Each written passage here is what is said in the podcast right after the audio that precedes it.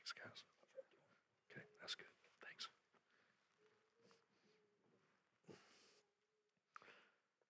Better than a ride at Disney World.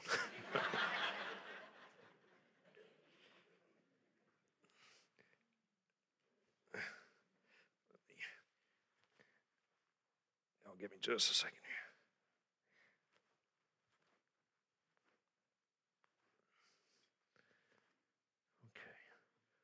Good morning. Morning. Hope everyone is doing well this morning. Uh, it's a joy to be with you. Uh, good to be up here for just a couple of days, quick trip. Kathy and I will be headed back right and like immediately after the service. We'll need to get back and make as much headway back to Bozeman before night falls and all the deer and the critters start coming out and deciding they want to cross the road. So we're going to make tracks, have to do that unfortunately, but it is a joy to be with y'all this morning. Let me open us up with a word of prayer, and we will begin.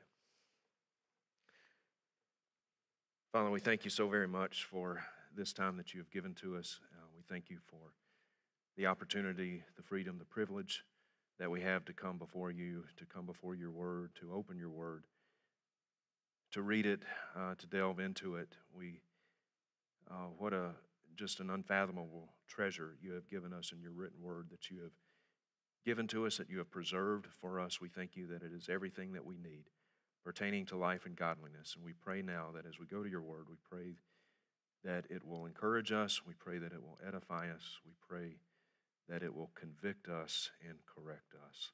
All for the glory of Christ our King. It's in his name we pray. Amen. I invite you to take your copy of God's word and open to the book of Ephesians, chapter five.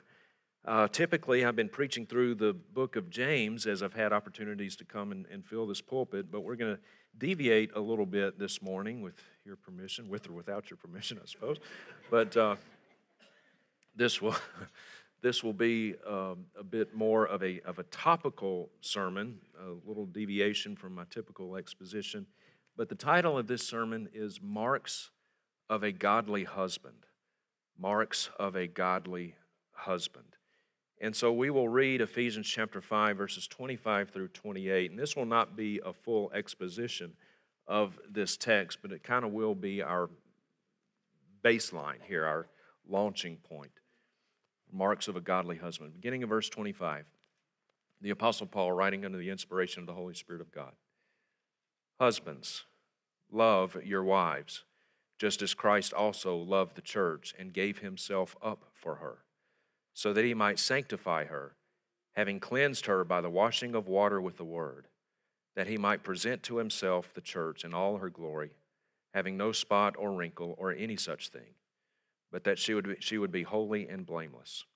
So husbands ought also to love their own wives as their own bodies.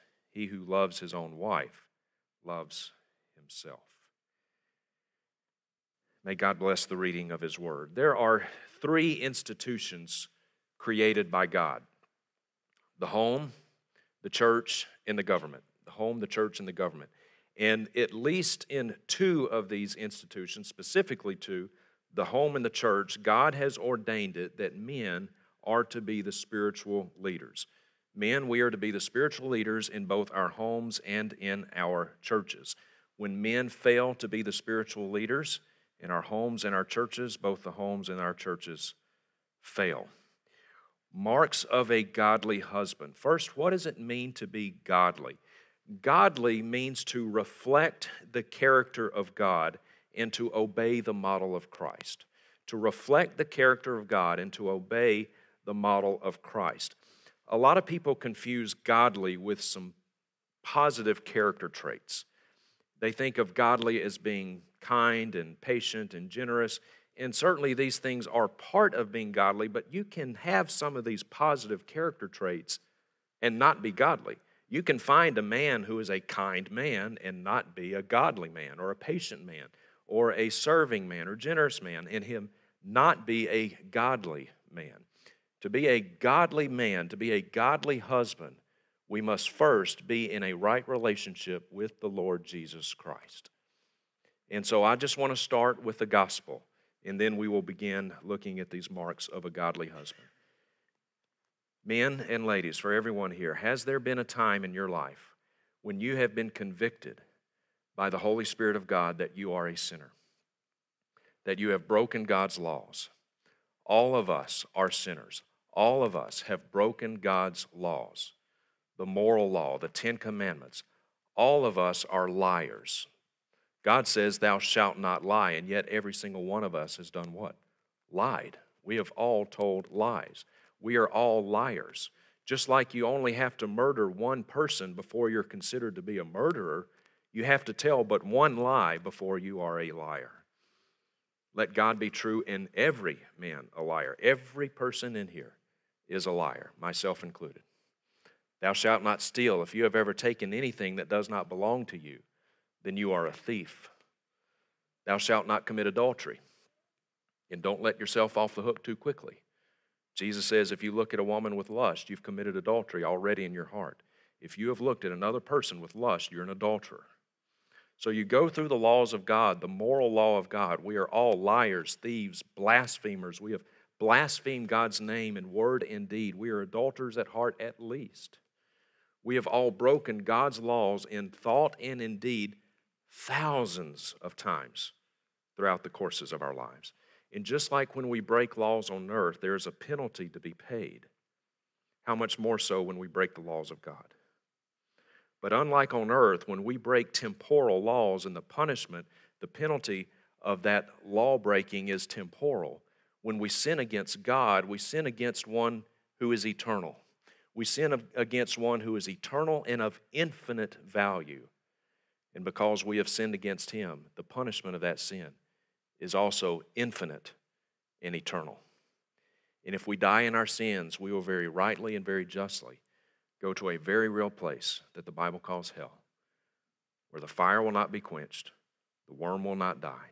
There will be wailing, weeping, gnashing of teeth, tormented day and night forever and ever, and there is no end. That is what you deserve. That is what I deserve. Our works will not save us.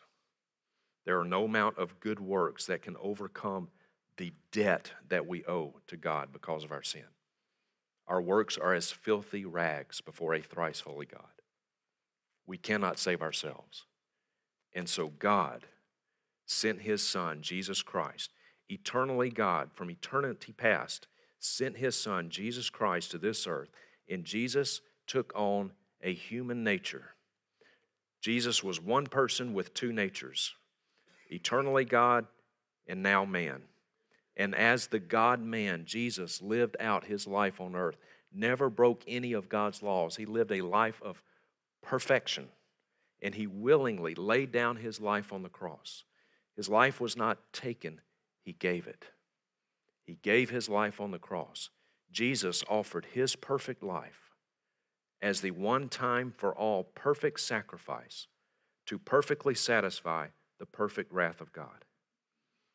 And the only way to be in Christ, the only way to know that when we die we will have eternity with him and not in hell, is to repent of sin, turn from sin, and place our trust in the risen Lord Jesus Christ and what he did on the cross. Lay your works down. They will profit you nothing.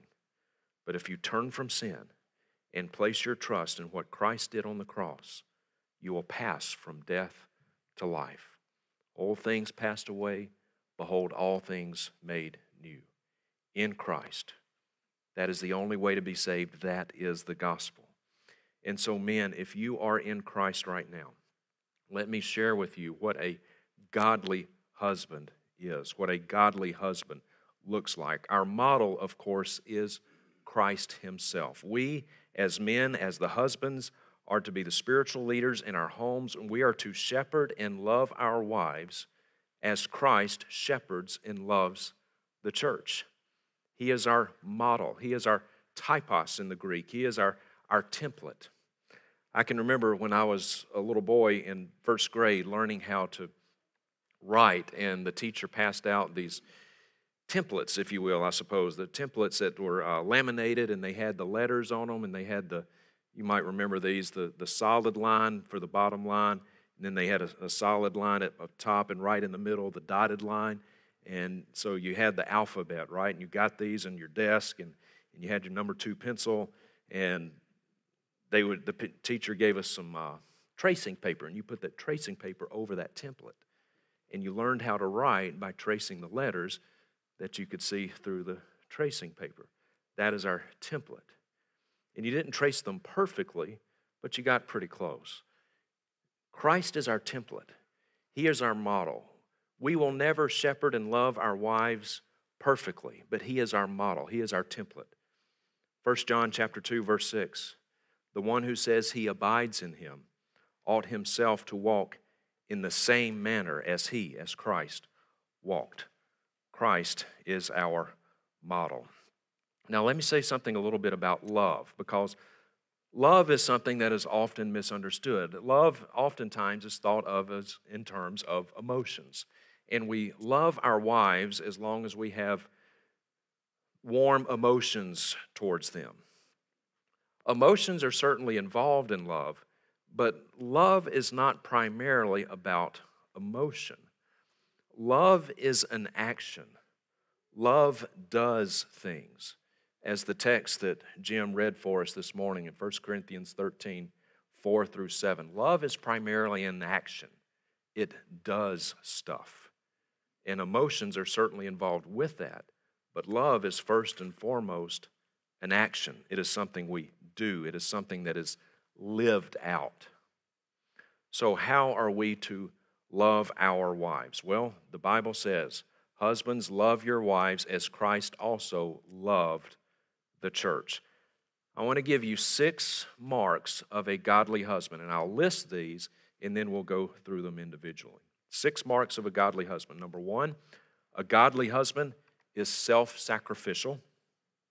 A godly husband, number two, is a serving husband. Number three, he is a protecting husband. Number four, he is a forgiving husband. Number five, he is a teachable husband.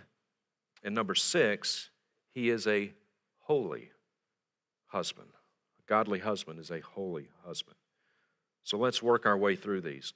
Number one, the first mark of a godly husband, a godly husband is self-sacrificial. Self-sacrificial. Greater love has no man than this, said Jesus, than he lay down his life for his friends, John fifteen, verse three. And for any man who would say, well, I, I love my wife and, and I love her enough. No, you don't. Do you love her as Christ loved the church? No. He is our model, but I can assure you, you do not love your wife as much as Christ loved the church. I love my wife, Kathy. Kathy is by far the most important person to me in the world. I love her, but you know what? I don't love her enough because I don't love her as much as Christ loved the church. And you know what? She doesn't love me enough because she doesn't love me as much as Christ loved the church. Never get to the point where you feel like you love your wife enough, because you don't. We're to love our wives as Christ loved the church, and that is a self-sacrificial love. A self-sacrificial love. Acts chapter twenty, verse twenty-eight. Luke writes, be on guard for yourselves and all the flock among which the Holy Spirit has made you overseers, to shepherd the church of God, which he purchased with his own blood. Christ sacrificed himself for his bride. He sacrificed himself for the church. That is how much Christ loved the church. And men, if we are to love our wives, if we are to be godly husbands, our love for them is to be a self-sacrificial love. And this was a revolutionary concept in the ancient world. The Roman world, their mindset towards women is that basically women were property. They were owned. And the idea in the ancient Roman world of sacrificing yourself for your wife, that was unheard of. That was a completely foreign concept. And yet, this is what Christ taught. We are to love our wives as Christ loved the church. Self-sacrificial love. Our wives are to come before everyone else. And if need be, we are to sacrifice ourselves for our wives. A number of years ago, I was preaching in Alaska, in uh, I was in several different places, but one place I was was this remote village way out in the in the bush, in the wilderness of Alaska. And you didn't get to this little village by road because there are no roads into this village. To get into the village, you fly there. And when I say you fly there, you don't fly Delta. You get on a bush plane. You know, it's somewhat similar to what they, they make out here. Uh, and they have these big hyper, I guess maybe not hyperinflated, but these big almost balloonish, cartoonish-looking tires, because when you land in this village, you don't land on a concrete runway, you land on a on the grass. And you walk around in this village and you'll see houses, and just like here we would see a car parked in somebody's driveway, there you would see an airplane parked in people's driveways because people flew, you know, like we drive here. And uh, as I was there, I was there for several days, and the, the pastor of the church in this village was telling me a story about a man in his church, and uh, of course a pilot, and he and his wife and his daughter, young young daughter, five or six years of age, very young. But they flew somewhere, and um, as they were, between the time they left and the time they were coming back, a blizzard had set in. They were trying to come back, fly back into the village in this blizzard, and it was horrible. The snow was blowing every which way. The winds were howling, uh, the dead of winter, and he got disoriented, and they didn't land on the runway. They crashed into the, a big lake there at the village. Lake was frozen over, but the ice wasn't yet very thick. Crashed through, broke through the ice. His little girl is in the back seat, strapped in. His wife is next to him in the front seat. She's knocked unconscious. He's the only one who can get out of his seat. The plane's going down. The plane is sinking. Who does he save? Who does he go for first? His wife or his little girl? He saved his wife. He cut her out or got her out of her seat and got her up onto the ice enough where she was safe. And the plane went down with his little girl strapped in her seat. She drowned. Did he do the right thing? Did he save the right person? Yes. Yes, he did. Men, there is only one person that the Bible tells us that we must leave and cleave to, and that is our wives. Our wives come ahead of everyone else. It's tragic. It's heartbreaking. But he did the right thing. Our love for our wives is a self-sacrificial love. Our love for our wives, being a godly husband, is a serving love. We are to serve our wives. Jesus speaking in John chapter thirteen, verse fifteen, he says, "For I gave you an example that you should also do as I did to you." Men, we are to be the spiritual leaders in our home, but that spiritual leadership, that leadership, that the role that we have in our home is not a dictatorial leadership. It is a servant leadership. A godly husband is a serving husband. We are to put the needs of our wives above the needs of our own. The Apostle Paul in Philippians chapter two, verse three says this, "Do nothing out of selfish ambition or empty conceit, but thinking of others as more important than yourselves." Our wives' needs come before our own needs. We are to serve our wives. And men, if you've got plans with the fellas on Friday night and y'all are supposed to get together and watch the game, well, probably not Friday night, but Saturday, watch the game, college football or Sunday N F L, or you've got a fishing trip planned with the boys and you've had it planned for a long time, but something comes up and your wife needs you, you know what? You tell the fellas, "Sorry, guys, my wife needs me. Take a rain check. We'll do this another time." Your wife's needs come before anyone else's needs in your life, including that of your own. A godly husband is a self-sacrificial husband. A godly husband is a serving husband. A godly husband is also a protecting husband, a protecting husband. Certainly, we are to do everything that we can do to protect our wives from physical attacks, but those needs, thankfully, don't always uh, arise, not very often anyway. But also, men, we are to protect our wives from verbal attacks. Protect our wives from verbal attacks. Men, don't you dare ever speak ill of your wife to someone else. Don't you dare be caught doing that. You protect your wives. And don't you dare entertain someone else speaking ill of your wife to you in your presence. Don't you dare. Someone comes up to you and starts speaking ill of your wife, you shut that down. You are to protect her. You are to put yourself between her and those who would speak ill of her, to protect her. A godly husband is a protecting husband. And men, we are to do this even when we feel like they don't deserve it. Even when we feel like that they have done things to disrespect us, we do not disrespect them. We do it when they disrespect us. We do it because Christ is our model. Christ loved those who did not love him. Christ loved sinners when they hated him, in fact. And brings us to our next point. A godly husband is a forgiving husband. A godly husband is a forgiving husband. Jesus says, "Father, forgive them. They know not what they do." There will be times, men, when your wife gets on your nerves. And there's going to be a lot of times when you get on her nerves.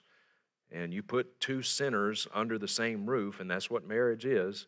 You put two sinners under the same roof, and from time to time, there's going to be some trouble. You're going to get on her nerves. She's going to get on your nerves. She's, you're going to do things that require her to forgive you. You're going to do things to her, or she's going to do things to you, rather, that will require you to forgive her. And one of the marks of a truly godly husband is that you are a forgiving husband. Jesus forgave those who were nailing him to a tree. Surely we can forgive our wives when they do things to us that they shouldn't do, or say things to us that they shouldn't say. Be a forgiving husband. Nothing will, few things, I should say, will destroy a marriage more quickly than a lack of forgiveness on the part of one of the partners. Few things will destroy a marriage more quickly than that. Men, when your wife sins against you, doesn't mean you brush that sin under the rug, but deal with it and then forgive her. Forgive her. Bury the hatchet and don't leave the handle sticking out. Forgive. Let it go. Don't bring it up later. John MacArthur has said, "We are never more like Christ than when we forgive." A godly husband is also a teachable husband. A teachable husband. Men, we are the spiritual leaders in our home, but that does not mean that we are always right. Because our wives, as believers, are indwelt by the same Holy Spirit who indwells us. And we are to be the spiritual leaders, yes, but it doesn't mean that we are always right. Sometimes we're not right. And you know what? Sometimes um, there have been occasions, rare though they have been, but there have, where I've been wrong about something. Perish the thought. And Kathy has offered me loving correction. And you know what? When I recognize that she's right, I bend the knee to that truth. Men, being the spiritual leader doesn't mean we're always right. She is indwelt by the same Holy Spirit who indwells us. Love her enough to respect her, to listen to her, because oftentimes, in fact, there's no one on earth who knows us better than our spouse, right? There's nobody on this planet who knows me better than Kathy. And there's nobody on this planet who knows her better than me. And a lot of times our spouses will see things in us that we don't always see. Men, be teachable. Be willing to recognize that you're not always right. Spiritual leader, yes, but it doesn't mean that we are always right. Receive correction. Be willing to do that. And also, a godly husband is a holy husband. And this is where I want to spend the majority of our time. A godly husband is a holy husband. Be ye holy as I am holy.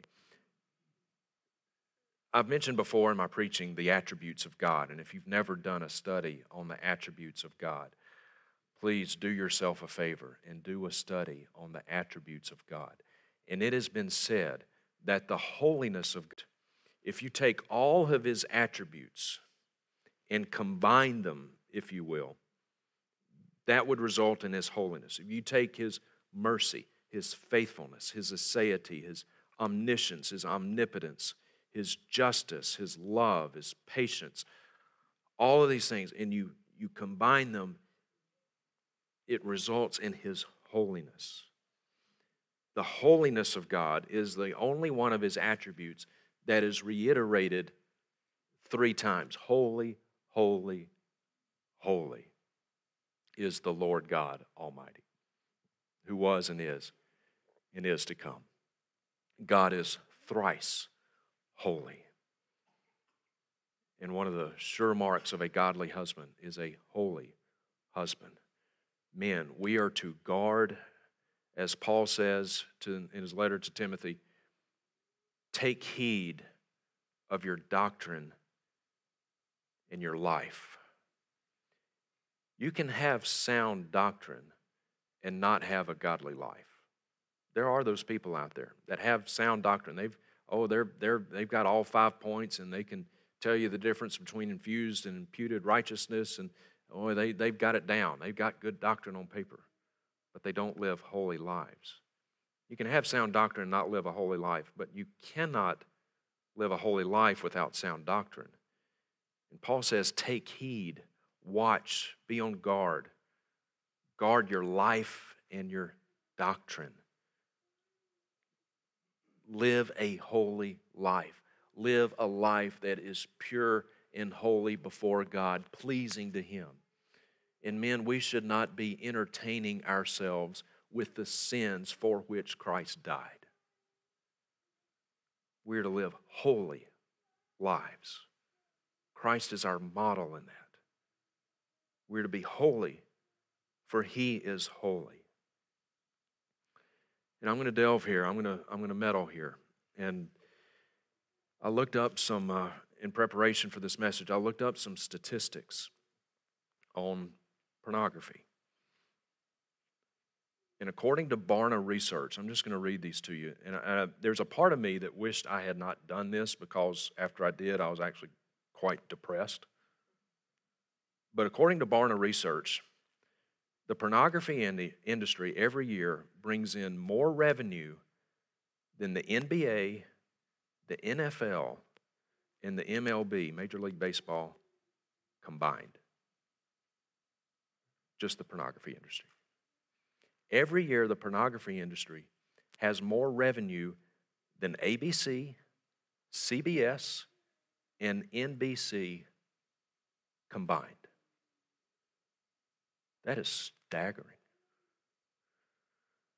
The average age at which a child is first exposed to pornography, age eleven. And this, these statistics are several years old. Average age at which they're first exposed to pornography, age eleven. By age fourteen, ninety-four percent of young people are exposed to pornography. ninety-four percent. And this one really got me. Over half of pastors admit, these are just the ones who admit it, over half of pastors admit to regularly viewing pornography. They should do God a favor and get out of the pulpit. That is shocking. Absolutely shocking. Men, this is a, a temptation and a sin. Actually, too, a third, according to these statistics, a third of those who view pornography are women. So it's not just men. We tend to think of it's not just men, but a third of those who view porn are women. But men, this is a temptation that seems to beguile us more so than it does the other gender. And I tell men this, you can't help what you see. Guys, all of us see things that we wish we didn't see. You know, something will flash on the T V, a commercial or something like that. You can't help what you see, but you can help what you look at. You can't help what you see, but you can help what you look at. I get emails regularly from men, and the emails go generally like this. You know, dear Justin, blah, blah, blah, thank you for your ministry, whatever. They, you know, watch my stuff or YouTube or whatever. But I need some help. They say, I love my wife, but I look at pornography and I just can't stop. I just can't. I've tried and I just can't. And here's my response. A, you don't love your wife. So stop saying you do. If you do, if you did love your wife, you wouldn't be looking at pornography. Men, there is no better way to convey hatred to your wife than to look at pornography. You could look at your wife directly in the eye and say, I hate you with the white-hot hatred of a thousand suns, and that would not convey hatred to her as clearly and loudly as you looking at other women on the computer or on the T V or whatever. So A, if you're looking at porn, no, you don't love your wife. That is the opposite of love. And for men who say, well, I just, I can't help it. I can't stop. Yes, you can. Yes, you can. You just don't want to. Let me give you a couple of scenarios. Let's suppose I were to implant a, a little small explosive device in your right arm, buried in your right arm. And the next time some image came up on your computer screen or whatever, something that you shouldn't be looking at, and there was a little sensor in this explosive device, and next time you looked at pornography, that thing exploded, and it blew off your right arm. You think you could stop looking at pornography then? Oh, yeah. You better believe you could. What if I were to say this? If you do not look at pornography for the next year, at the end of that, or say two years, or five years, at the end of this period of time, if you don't look at anything that you should not be looking at, I will write you a check for fifty million dollars. Could you stop looking at it? Yep, you sure could. You sure could. So you know what you've just told me? You know what you've just admitted to me? You love your right arm more than you love your wife. You love fifty million dollars. More than you love your wife. That's what you've just admitted to me. And you love pornography more than you love Christ. It's not that you can't stop. It's that you won't stop. It's a heart issue.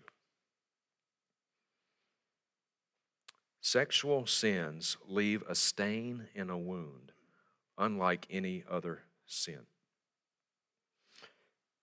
Read with me, if you will, flip over in your Bibles to look at Proverbs chapter six.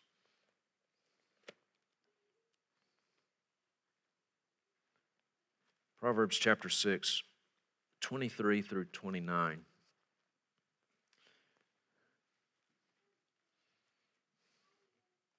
Sexual sins leave a stain, unlike any of the other sins.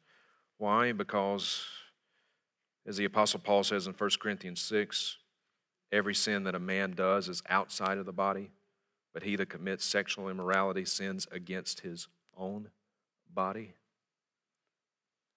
Proverbs chapter six, verse twenty-three. For the commandment is a lamp, and the teaching is light, and reproofs for discipline are the way of life, to keep you from the evil woman, from the smooth tongue of the adulteress. Do not desire her beauty in your heart, nor let her capture you with her eyelids. For on account of a harlot, one is reduced to a loaf of bread, and an adulteress hunts for the precious life. Can a man take fire in his bosom and his clothes not be burned? Or can a man walk on hot coals and his feet not be scorched? So is the one who goes into his neighbor's wife. Whoever touches her will not go unpunished. And then look at verse thirty-two and thirty-three. The one who commits adultery with a woman is lacking sense. He who would destroy himself does it. If you want to destroy yourself, commit adultery. Look at another woman with lust. Wounds and disgrace he will find, and his reproach will not be blotted out. That's a sobering verse, is it not?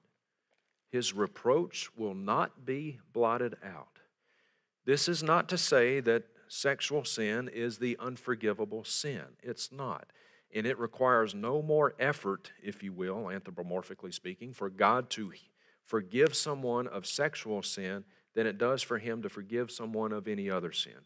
And those who are in Christ have been forgiven, judicially speaking, judicially speaking, forgiven for all sins, past, present, and future.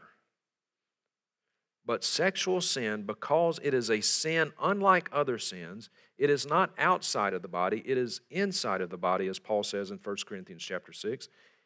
Sexual sin has, it leaves a wound that will never be fully healed. You've heard the phrase, time heals all wounds. Time can make things better.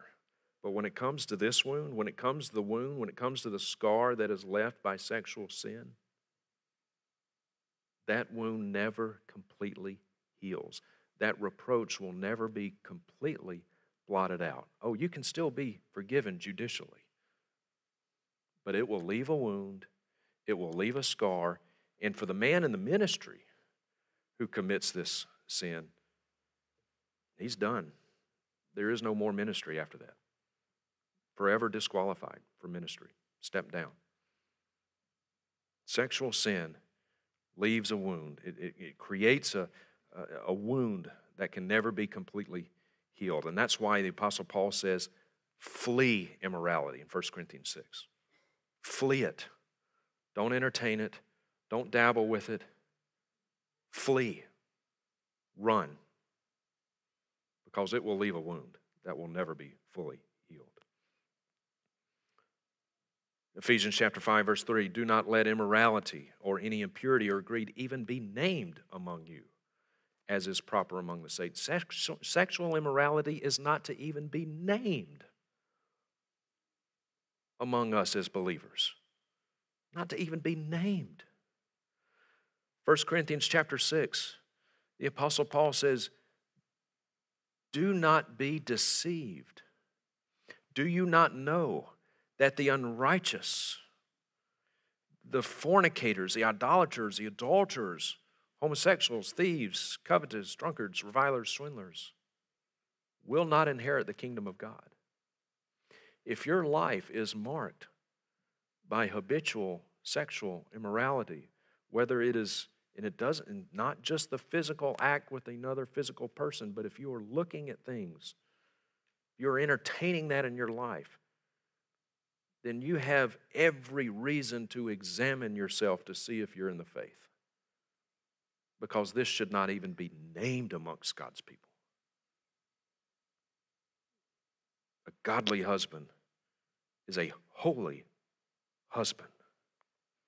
Men, you can't help what you see, but you can help what you look at. And all the ladies out there are just thinking, yeah, Justin, you get those mean old men. You, you let them have it. Ladies, I got a verse for you too. First Timothy chapter two, verse nine. Paul says, likewise, I want women to adorn themselves with modest clothes, properly, discreetly, not with braided hair or gold or pearls or costly clothing. Now, I do not think the point here is that it is inherently sinful, ladies, for you to wear a pearl necklace or gold earrings or something like, for you to braid your hair.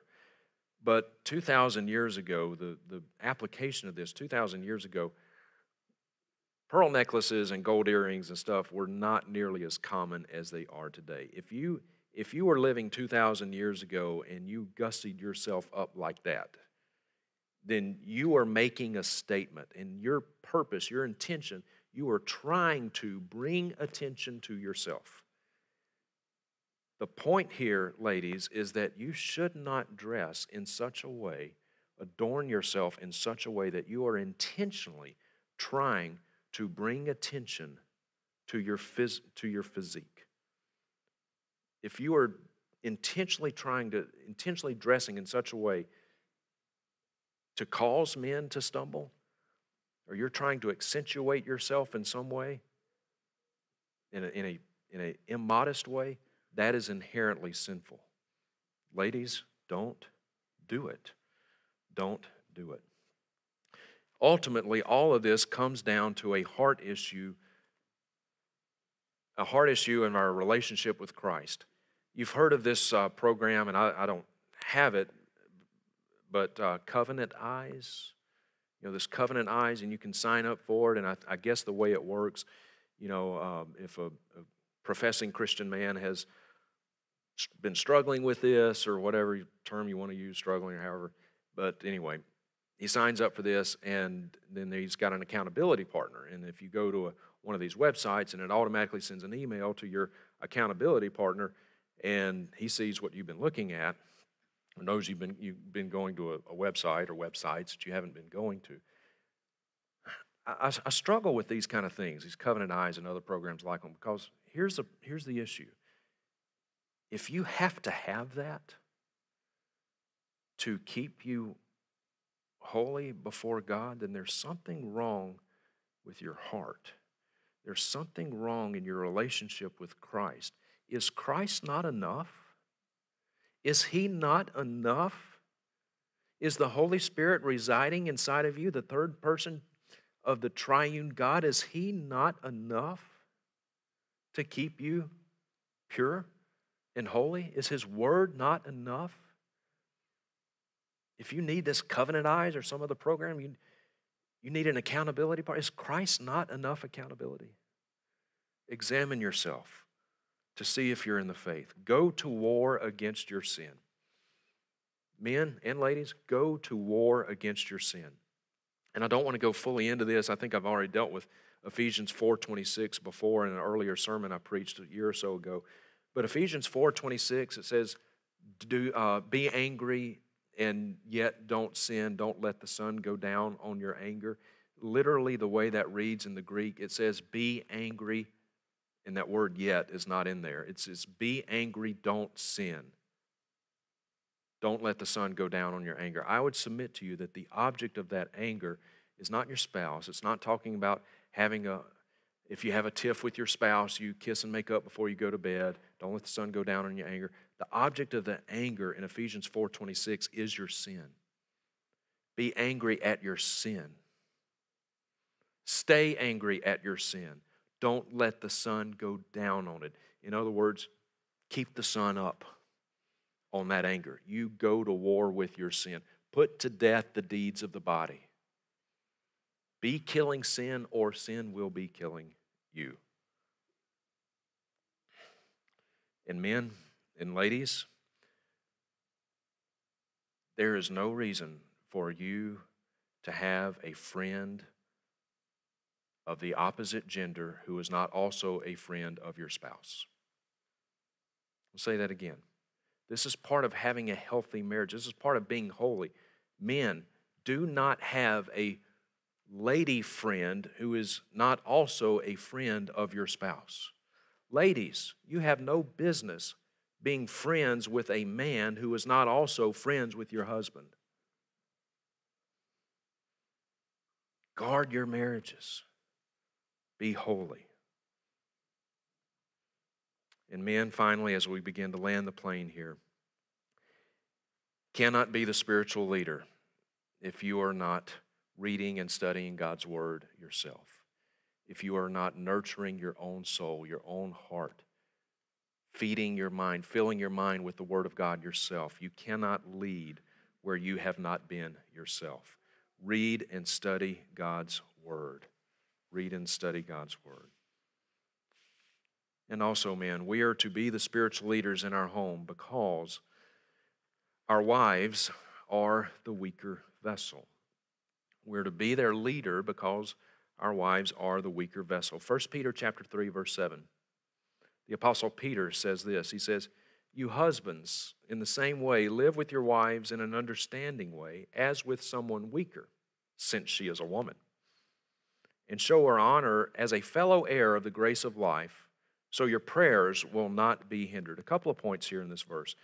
First, notice that Peter affirms our wives, women, as fellow heirs of the grace of life, right? They are indwelt by the same Holy Spirit who indwells us. We are saved the same way. There's neither Jew nor Greek, male nor female, free nor slave.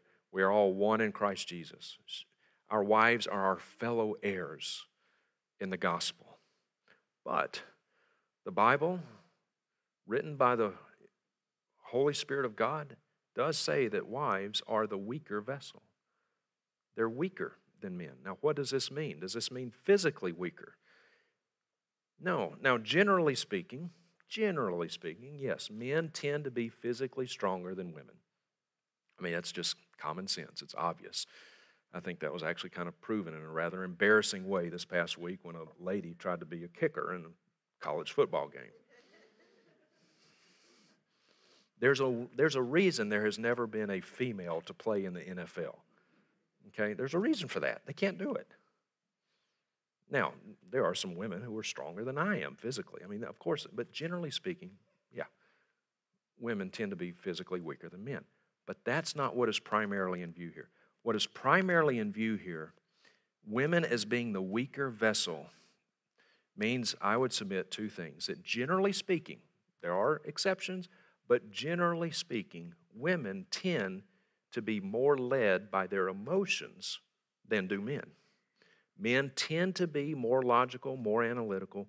Women tend to be, generally speaking again, more led by their emotions than are men. Does anybody remember twenty years ago in the two thousand United States presidential election? It was Al Gore versus George Bush.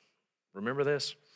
And I can actually remember this because I was watching the Democratic National Convention uh, in the, you know, whenever it was, September, October, August, somewhere in there, before the presidential election, November, of course, in two thousand.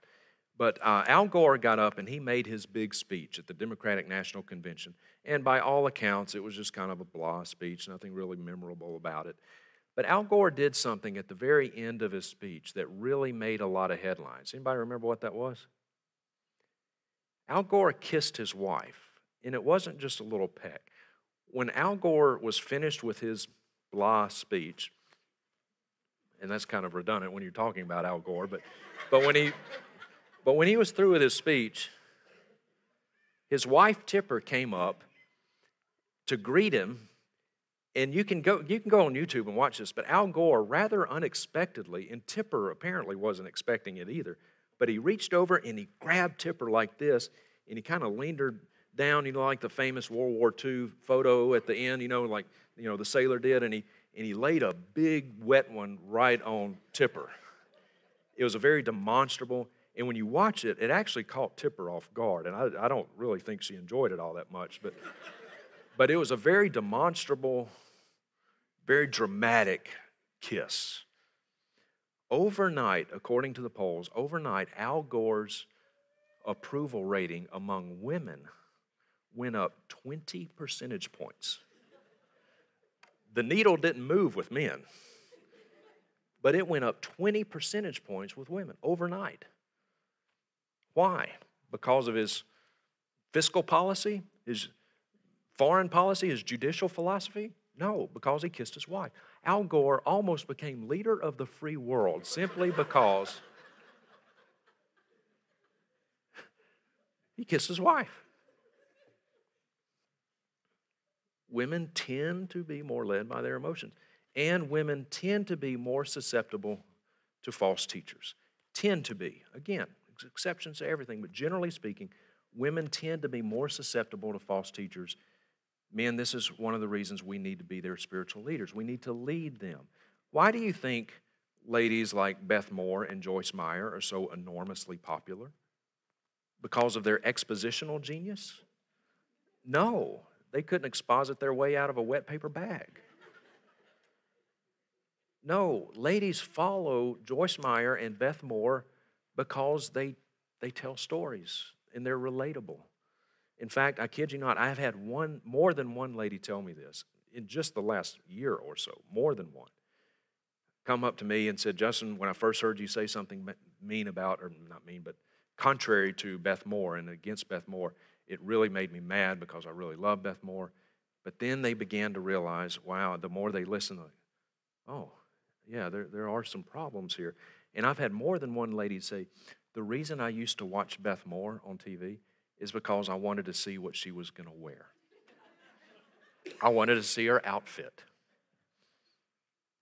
Women tend to be more susceptible to false teachers, and this is why we need to be their spiritual leaders.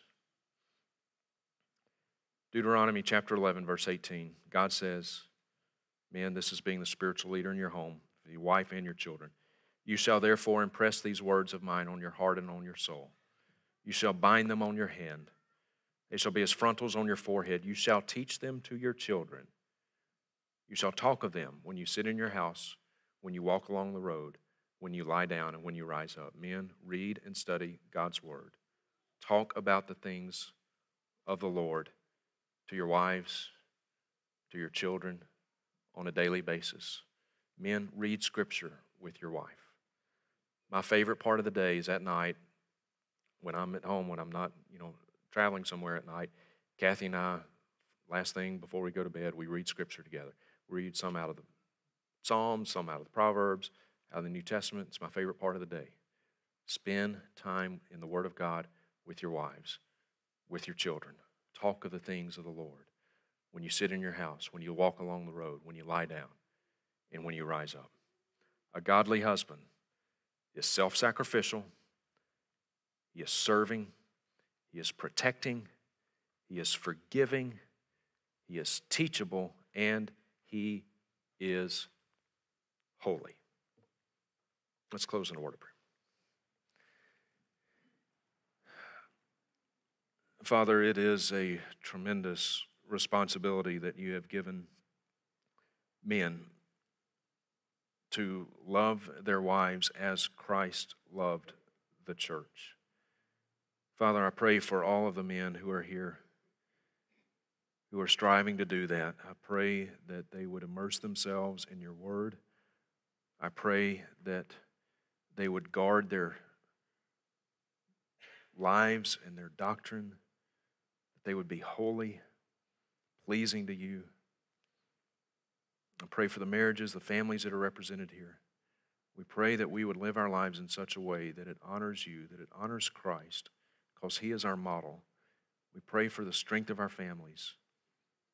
We would reflect well upon you. And Lord, give us as men the desire, the ability, the discipline to be the spiritual leaders in our home, all for the glory of Christ. It's in his name we pray. Amen.